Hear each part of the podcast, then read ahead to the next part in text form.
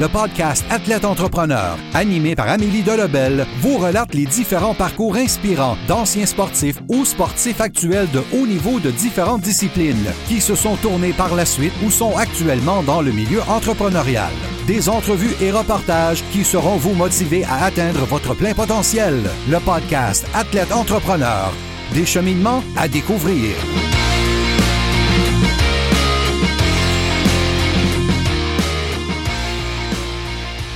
Bonjour à tous, ici votre hôtesse Amélie Delebel et je suis très heureuse de vous accueillir sur mon podcast Athlète Entrepreneur pour cet épisode 092 sur créer un environnement de bien-être et de performance avec Jean-Paul Richard. Athlète Entrepreneur est un podcast qui a pour but de motiver les athlètes ou anciens athlètes qui souhaitent se lancer en affaires.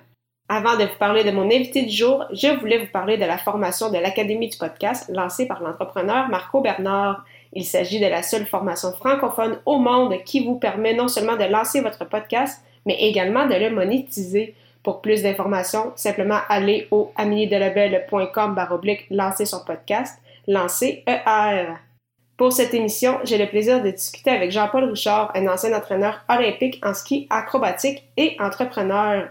Il est le cofondateur du cabinet de coaching Reroute et le fondateur d'une nouvelle entreprise, Tangible Performance.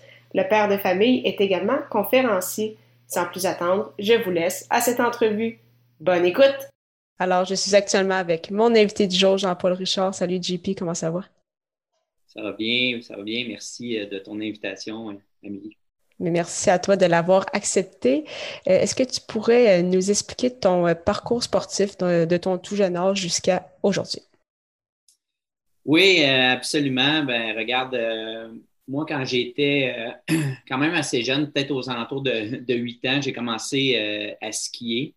Euh, puis rapidement, c'est devenu ma passion et j'ai skié pendant quelques années. Puis après quelques années, ben, je, voulais, je voulais vraiment quelque chose d'un petit peu plus compétitif. Donc, je suis devenu un skieur acrobatique, skieur de boss. puis ma première mon premier club, dans le fond, a été euh, au Chanteclair, dans les Laurentides. Et euh, j'ai fait euh, de la compétition, puis j'ai gravi un peu les échelons jusqu'au niveau national. et c'est une blessure qui m'a fait vraiment arrêter de skier ou de skier au niveau compétitif. Mais ma passion était tellement grande que j'ai pris un an j'avais à peu près 19 euh, ans euh, dans ce temps-là. J'ai pris un an de, repos pour me, rétablir de ma blessure. Euh, mais ma, passion était tellement grande que un an après, ben, j'ai décidé de fonder un club de ski acrobatique, mais dans la Nodière, parce qu'il n'y avait, aucun club dans la Nodière, il y avait plusieurs clubs dans les Laurentides. Puis, euh, à, l'âge de 19 ans, j'ai fondé mon club euh, avec l'aide d'une autre personne qui était de Val-Saint-Côme. Donc, euh, j'ai fondé le club à Val-Saint-Côme. puis là, ben, c'est là que, mes années de coaching ont, vraiment commencé. puis en même temps, ben, j'ai fait mes études aussi en kinésiologie en même temps. Donc, ça, ça m'a permis vraiment de, d'étudier euh, tout ce qui était au niveau de la performance, ce qui était au niveau du corps humain, puis après ça, de, de, le mettre en pratique rapidement avec euh, mes athlètes euh, de club.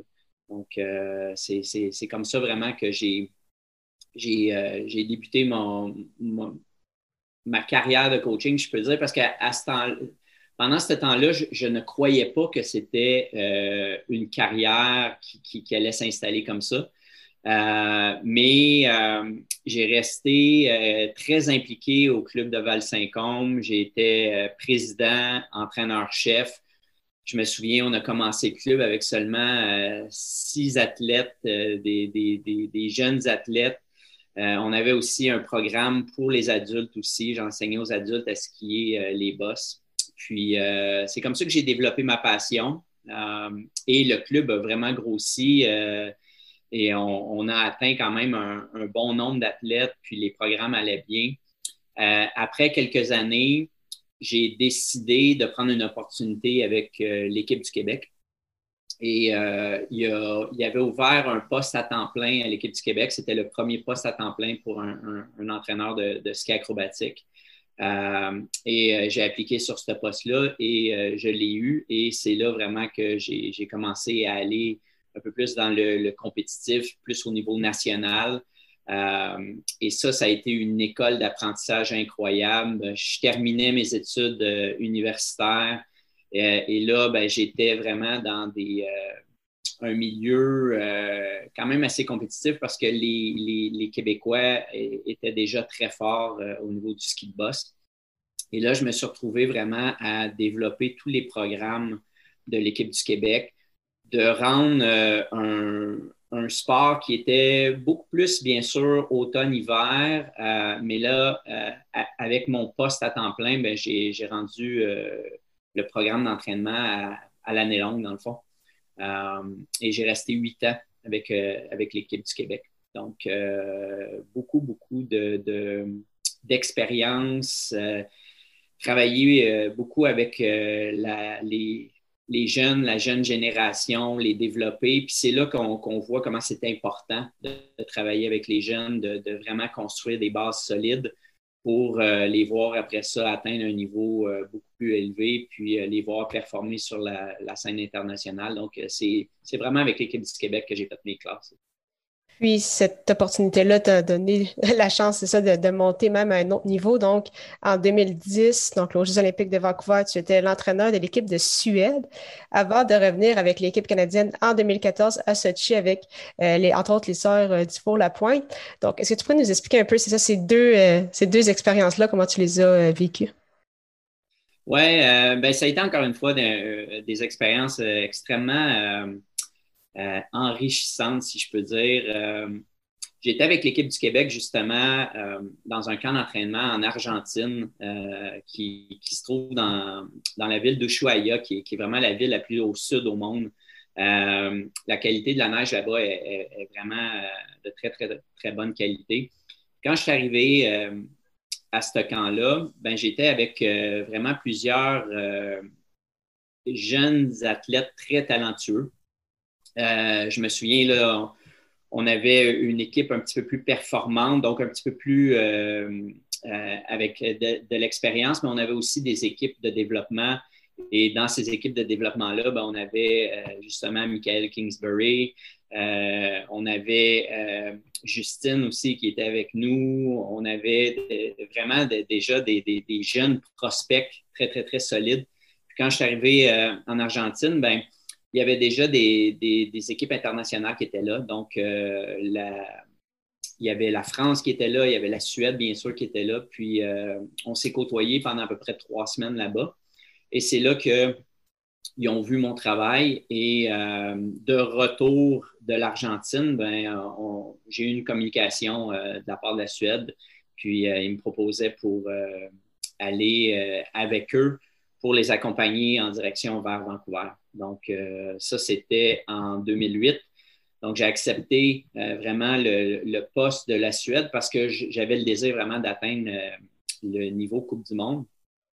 Et j'ai vraiment pris soin de bien préparer ma transition. Donc, j'avais des entraîneurs qui étaient très, très, très expérimentés. Puis, je savais qu'ils allaient être en mesure de vraiment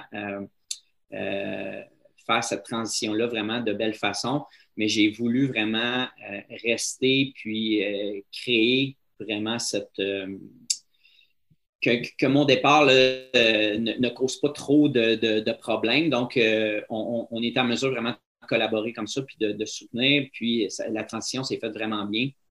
Et moi, quand je suis arrivé en Suède, ben, ça a été, au début, ça a été un choc euh, parce que si on y pense vraiment, ça faisait huit ans que j'étais au Québec dans mon programme. disons, j'étais quand même assez euh, très bien euh, installé, si je peux dire, assez confortable aussi. comme je vous avais dit, on avait vraiment d'excellents athlètes, un bon programme, des bons entraîneurs. et là, ben, décider de prendre ce risque-là, arriver là-bas en Suède, dans un pays où il y avait beaucoup moins de, de, contacts ou de, soutien. et là, ben, j'ai arrivé là, puis j'ai perdu vraiment beaucoup de mon réseau, beaucoup de mon réseau qui, supportait tout ça. mais ça a été vraiment une expérience incroyable parce que refaire un réseau t'oblige vraiment à, être créatif et à prioriser certaines choses euh, importantes. Puis il restait juste deux ans à la préparation avant, avant les Jeux de Vancouver. Et euh, je me suis entouré euh, vraiment rapidement avec des bonnes personnes en Suède.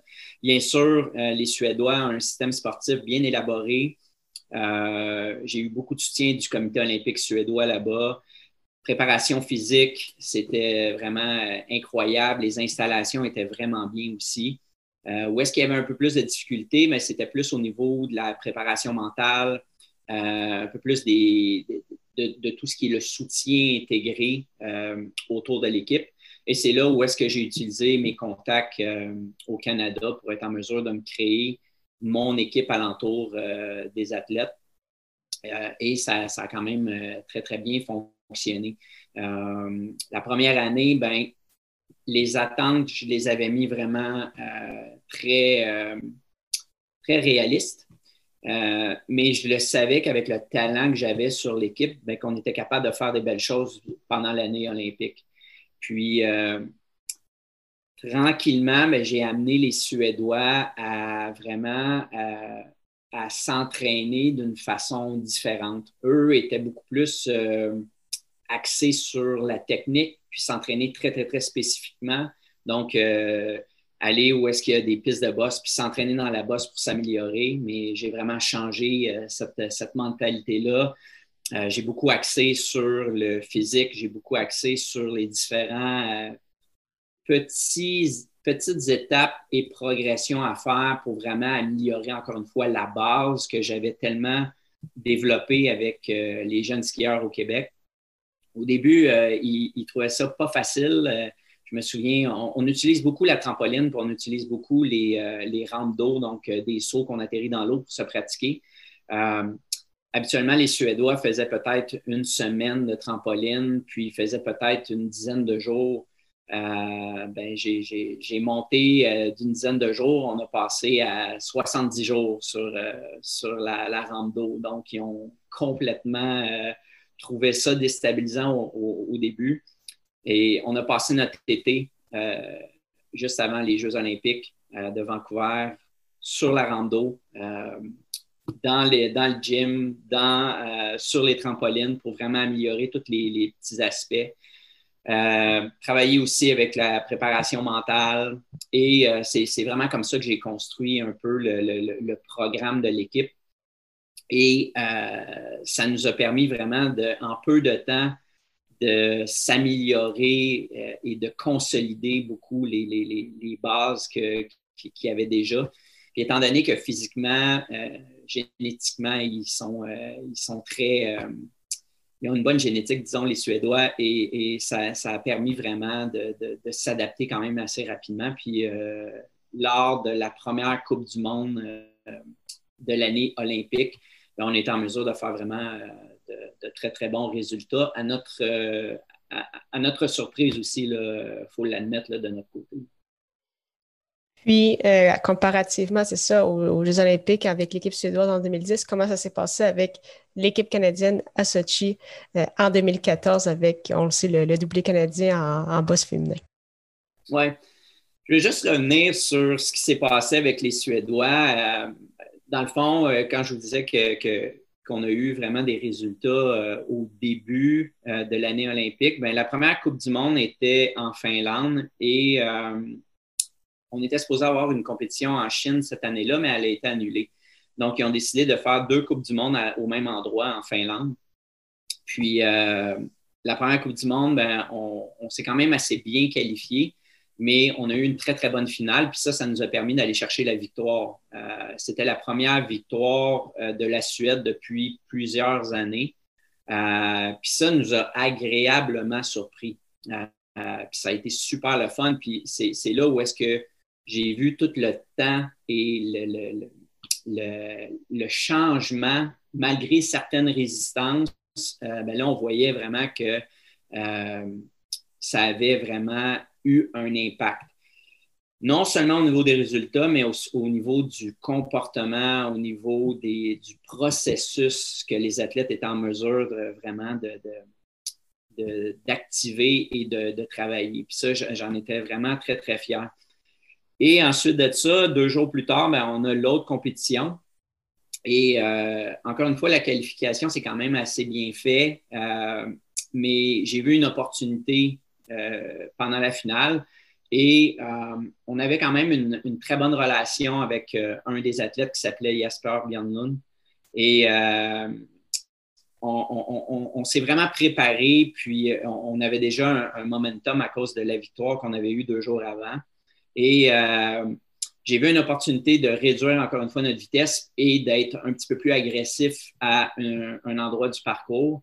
Et Jasper a fait le travail et ça nous a donné une deuxième victoire de suite aussi. Donc, euh, ça, ça a été euh, quelque chose de, encore une fois, euh, ça, c'était plus une surprise parce qu'on savait vraiment le, potentiel avec la victoire qu'on avait eue, mais une, double victoire en débutant l'année olympique avec une équipe que l'année d'avant, personne ne croyait qu'elle allait être quelqu'un qui pouvait vraiment avoir du succès aux Jeux olympiques de Vancouver, mais ça, ça a été super agréable. Mais en tant qu'entraîneur, euh, ça l'a aussi apporté son lot euh, de distractions. Donc, quand, quand tu es euh, dixième au monde, ben, tu as, un travail à faire, puis ton travail, ben, c'est d'essayer d'atteindre le, plus haut sommet. Mais quand tu quittes les deux premières Coupes du Monde avec le maillot jaune, puis là que tu commences l'année olympique avec le titre de homme vraiment à, et défendre, dans, le fond, la, position que tu as. Mais ça rajoute beaucoup de pression. Donc, en tant qu'entraîneur, c'était à mes premiers Jeux olympiques, mais j'ai dû composer avec ça.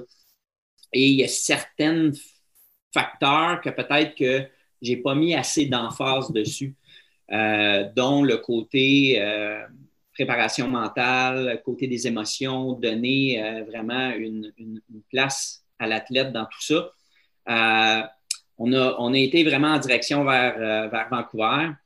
Et euh, on est arrivé au Jeu de Vancouver avec la deuxième place, donc avec le maillot euh, numéro 2.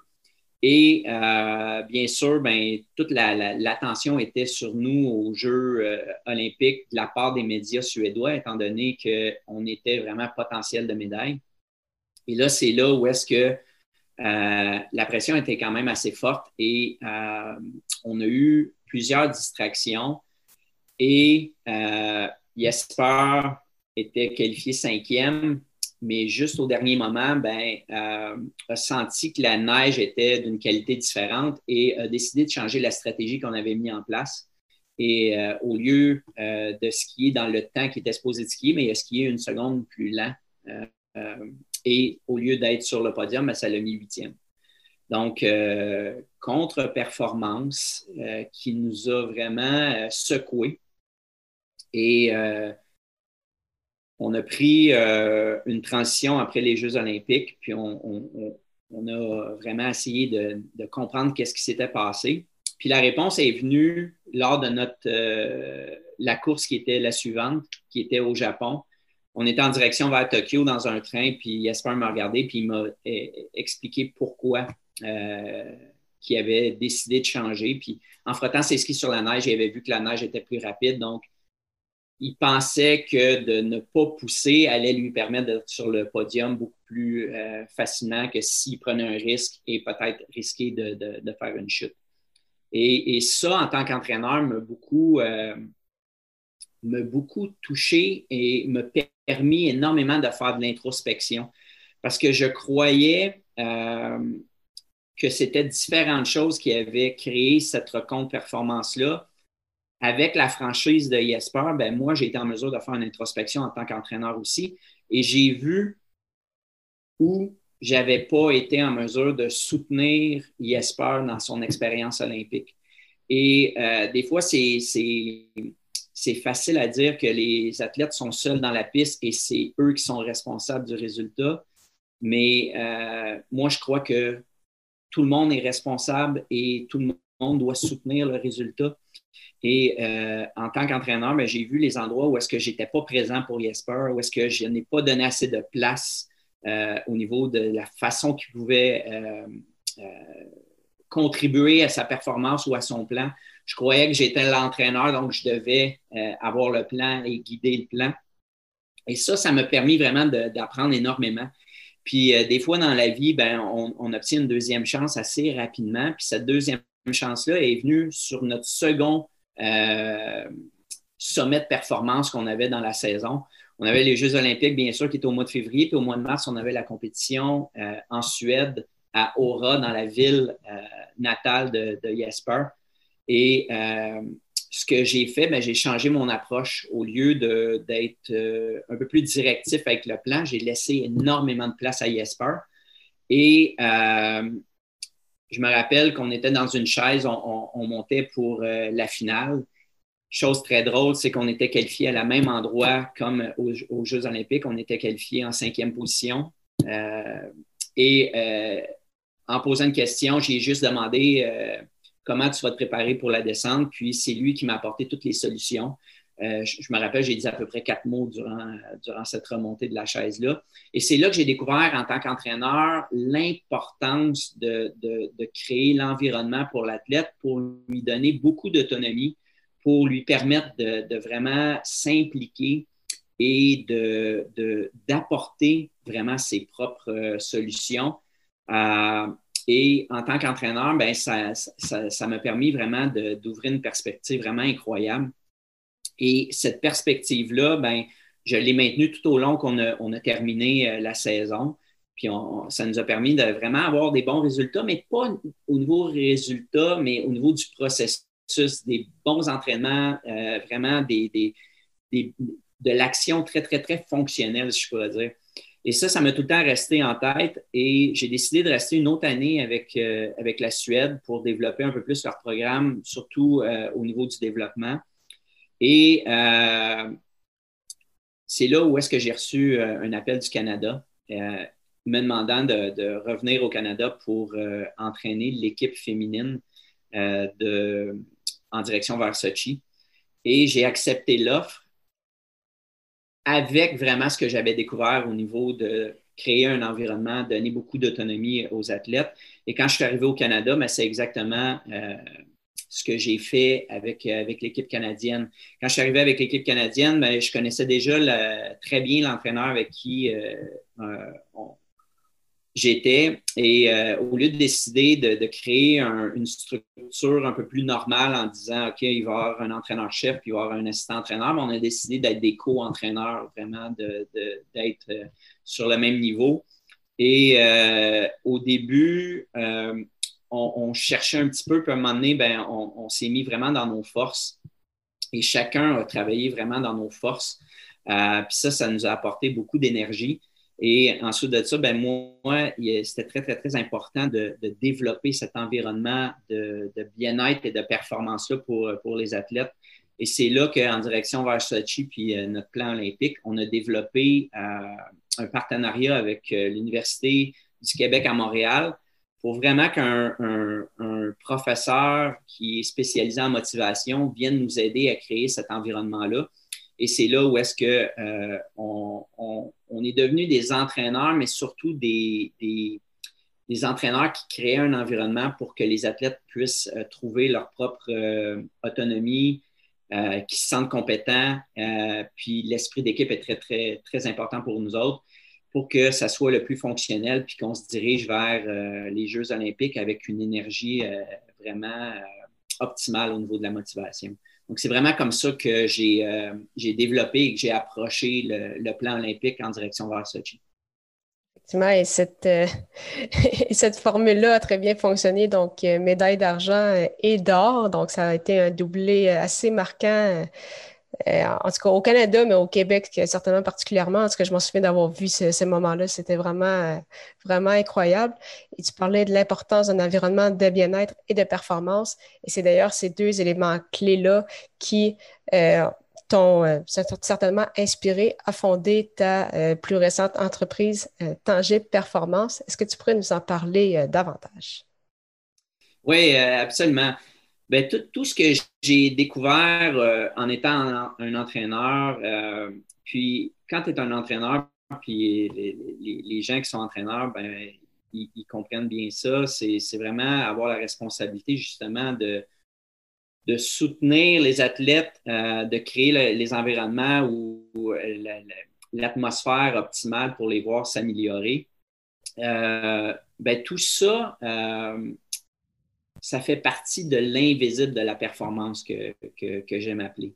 bien sûr, on travaille beaucoup sur le physique, sur la technique, qui est plus le visible de la performance. Euh, avec l'analyse vidéo et tout ça, on, peut voir le visible, mais tout ce qui est au niveau des émotions, tout ce qui est au niveau de, la psychologie, de la tactique, tout ça fait partie de l'invisible de la performance. Et j'ai tellement appris euh, en étant entraîneur, en travaillant avec la motivation, en voyant les athlètes atteindre leur sommet de performance, mais après les Jeux olympiques, étaient fatigués, mais étaient très euh, bien au, au niveau euh, mental et, physique, travailler avec une, grande équipe aussi, mais ça m'a permis vraiment de développer euh, une compréhension au niveau de la performance humaine. Ensuite de ça, euh, quand j'ai pris, quand j'ai mis fin à ma carrière d'entraîneur, ben, j'ai, travaillé en tant que gestionnaire avec le comité olympique. J'ai eu, j'ai eu à supporter, au lieu des athlètes, ben, supporter des entraîneurs et à découvrir cet invisible aussi de la performance-là.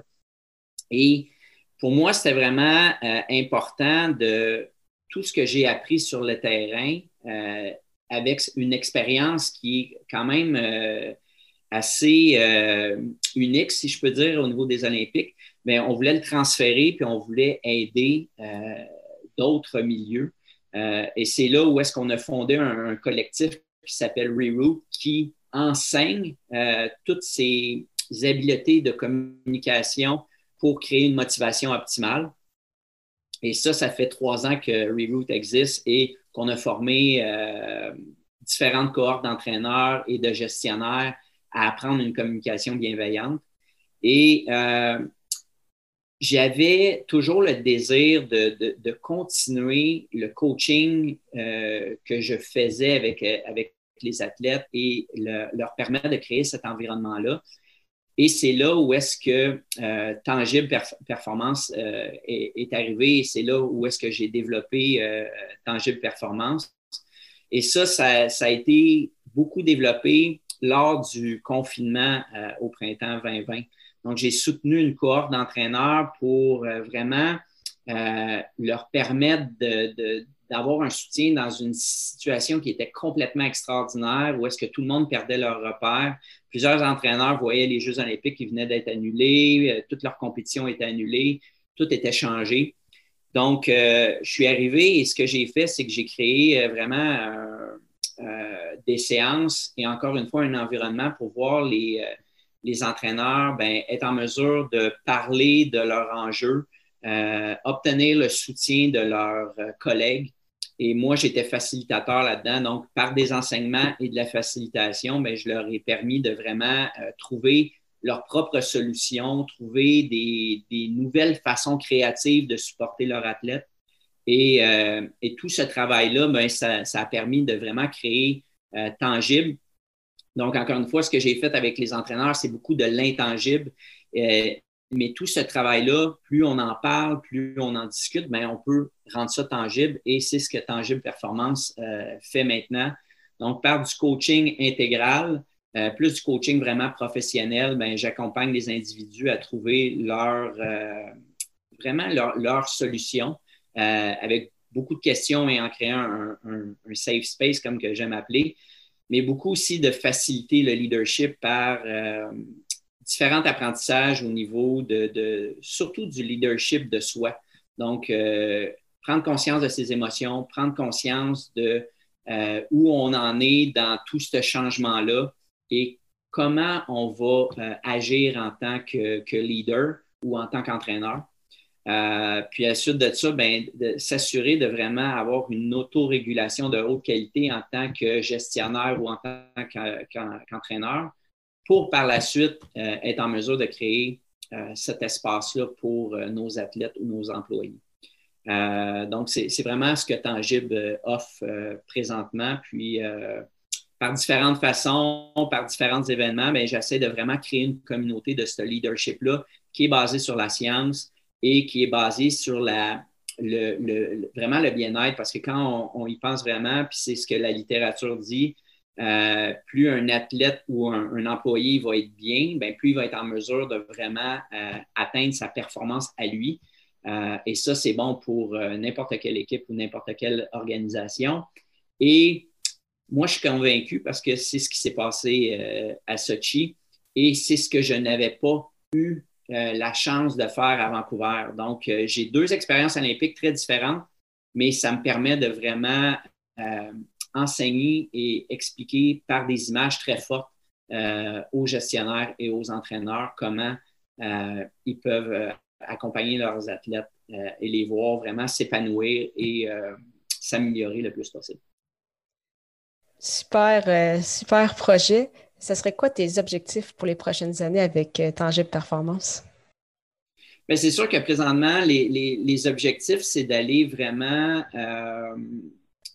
accompagner et soutenir euh, les, personnes que présentement ils sont dans des, défis euh, vraiment grands, euh, où ils, ont un peu de, de, difficulté à voir comment ils peuvent vraiment s'adapter à tout le changement présentement.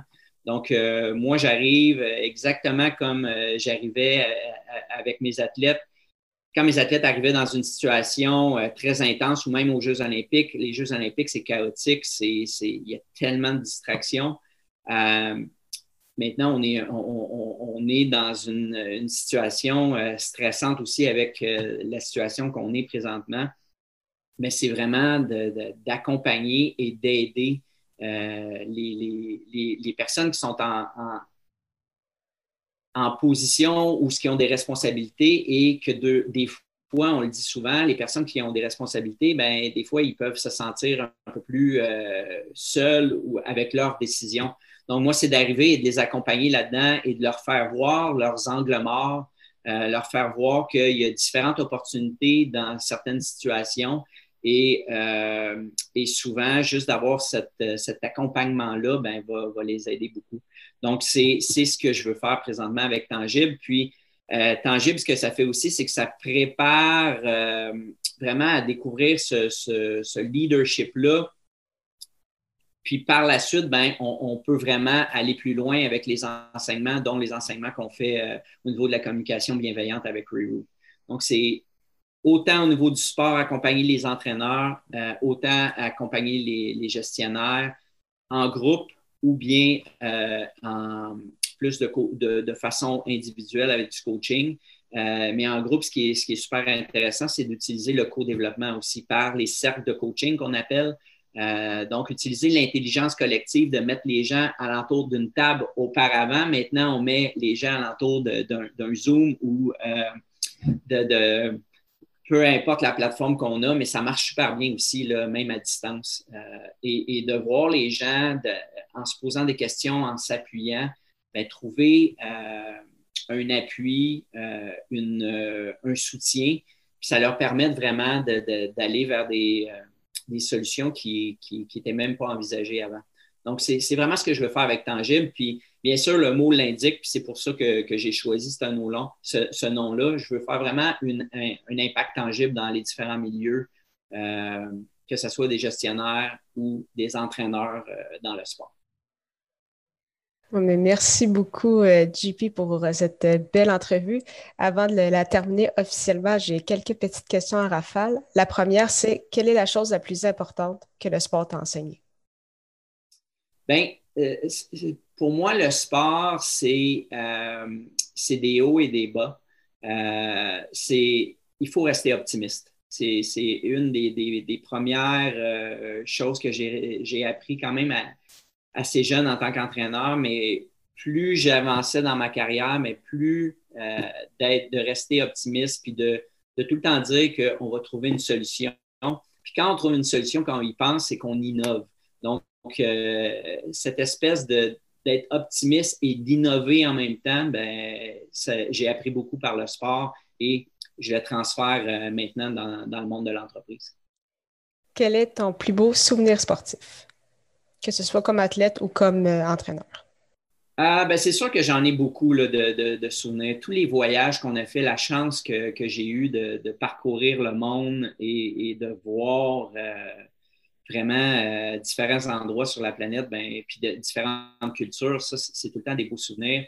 Je te dirais que mon expérience suédoise a été euh, une expérience qui m'a transformé en tant qu'entraîneur, puis en tant que gestionnaire, je pourrais dire aussi.